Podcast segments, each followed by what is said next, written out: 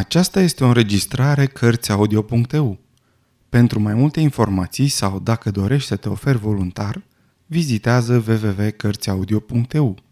Toate înregistrările Cărțiaudio.eu sunt din domeniul public.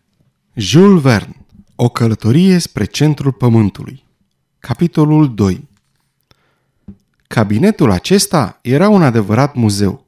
Toate eșantioanele din regnul mineral se adunau acolo – etichetate și aranjate în cea mai perfectă ordine, conform celor trei mari diviziuni, minerale inflamabile, metalice și litoide. Cât de bine le cunoșteam pe aceste adevărate bibelouri ale științei mineralogice, de câte ori în loc să hoinăresc cu băieții de vârsta mea, preferasem să șterg de praf toate aceste grafite, antracite, huile, lignite și turbe. Și bitumurile, rășinile, sărurile organice pe care trebuia să le feresc de cel mai mărunt fir de praf și aceste metale de la fier până la aur, a căror valoare relativă dispărea în fața egalității absolute de mostre științifice. Și toate aceste pietre, care ar fi fost de ajuns pentru a reconstrui casa din Königstrasse, chiar cu o cameră în plus, în care m-aș fi putut instala cât se poate de confortabil. Dar, intrând în cabinet, nu-mi stătea deloc mintea la toate aceste minunății – toate gândurile mi erau îndreptate spre unchiul meu.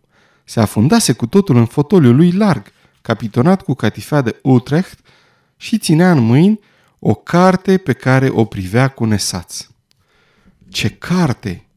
Ce carte! exclamă el. Aceste exclamații mă făcură să-mi aduc aminte că în clipele de răgaz profesorul Lidenbrook era de asemenea și bibliofil, dar o carte nu avea valoare pentru el decât numai în cazul în care nu era de găsit sau era ilizibilă. Ei bine, îmi spuse, nu vezi? Este o comoară inestimabilă peste care am dat în dimineața aceasta scotocind prin prăvălia evreului Hevelius. Minunată! îi răspunse silindu-mă să par copleșit de entuziasm. Într-adevăr, ce atâta tevatură pentru un incoatro vechi ale cărui scoarțe păreau făcute dintr-o piele de vițel grosolană, o terfeloagă cu paginile îngălbenite, de care spânzura un semn de carte cu culorile șterse de vreme. În vremea asta, exclamațiile admirative ale profesorului nu conteneau de fel. Vezi?" spunea el, întrebându-se și răspunzându-și singur. Nu e așa că e frumoasă?" Da, e admirabilă. Și ce legătură? Se deschide ușor. Da, pentru că rămâne deschisă la orice pagină. Dar se închide bine. Da, căci coperta și paginile alcătuiesc un tot bine închegat, fără să se despartă sau să se caște nicăieri. Și spatele, care nu s-a sfârmat deloc, după 700 de ani de existență. Ah, iată o legătură cu care s-ar fi mândrit și Bozerian, Clos sau Purgol. Tot vorbind astfel, unchiul meu închidea și deschidea într-una cartea. Nu puteam face altceva decât să-l întreb ce cuprindea, deși nu mă interesa deloc. Și care este titlul acestui minunat volum? Îl întrebai cu o grabă prea plină de entuziasm ca să fie sincer. Lucrarea aceasta, răspunse unchiul meu însuflețindu-se, este nici mai mult, nici mai puțin decât Heimskringla de Snorre Turleson, faimosul autor islandez din secolul al XII-lea este cronica prinților norvegieni care au domnit în Islanda. Într-adevăr, exclama eu, dându-mi toată silința să par cât mai entuziasmat. Și fără îndoială este o traducere în limba germană. La naiba, ripostă cu vehemență profesorul. O traducere? Și ce să fac eu cu traducerea ta? Cui îi pasă de traducerea ta?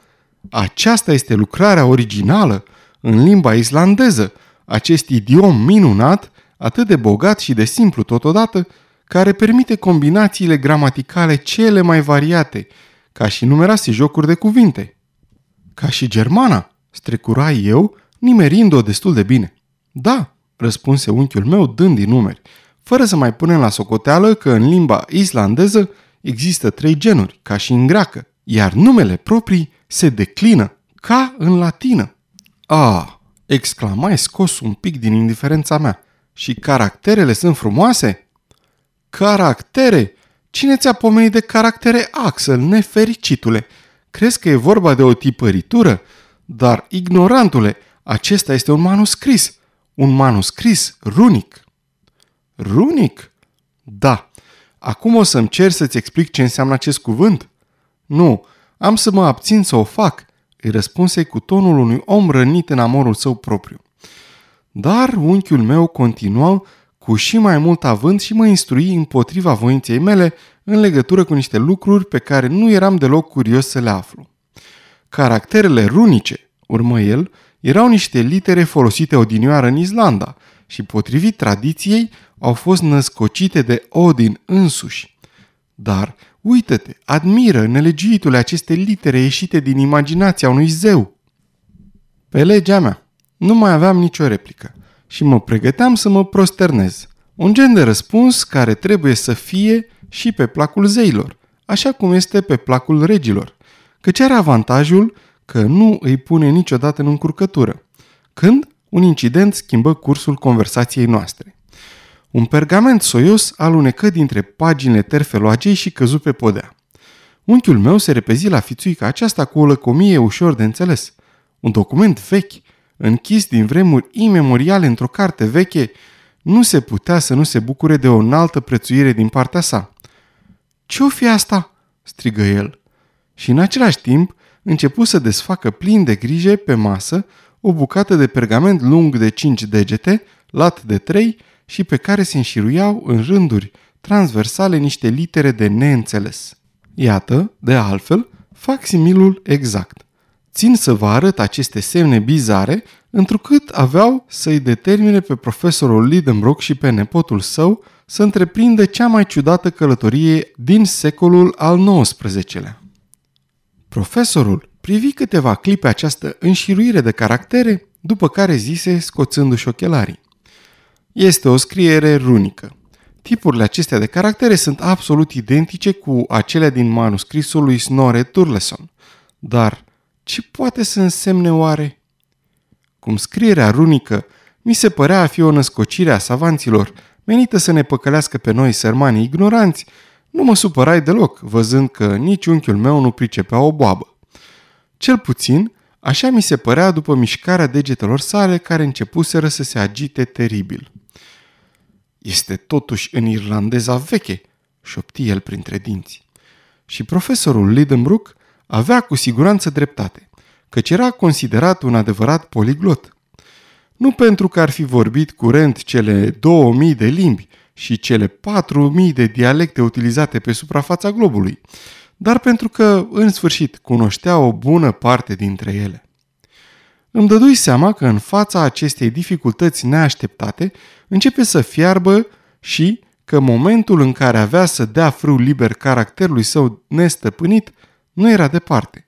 Așa că mă pregăti să asist la o scenă violentă când mica pendulă de pe șemineu sună ora două. Numai decât menajera Marta deschise ușa cabinetului zicând Supa e servită!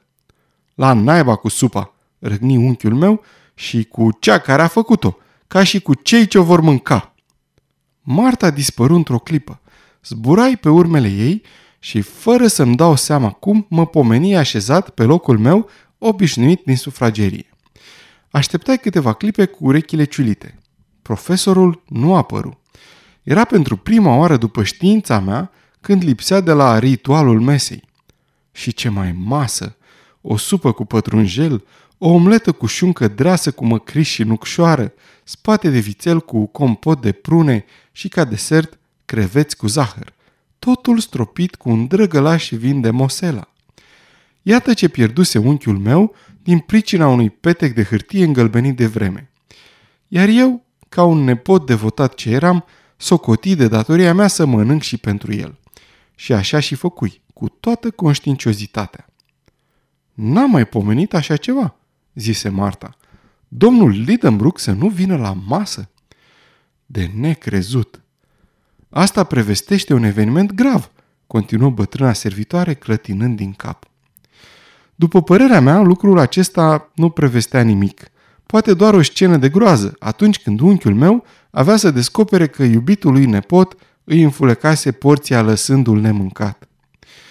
Ajunsesem la ultimul crevete când o voce răsunătoare mă smulse din această plăcută îndeletnicire.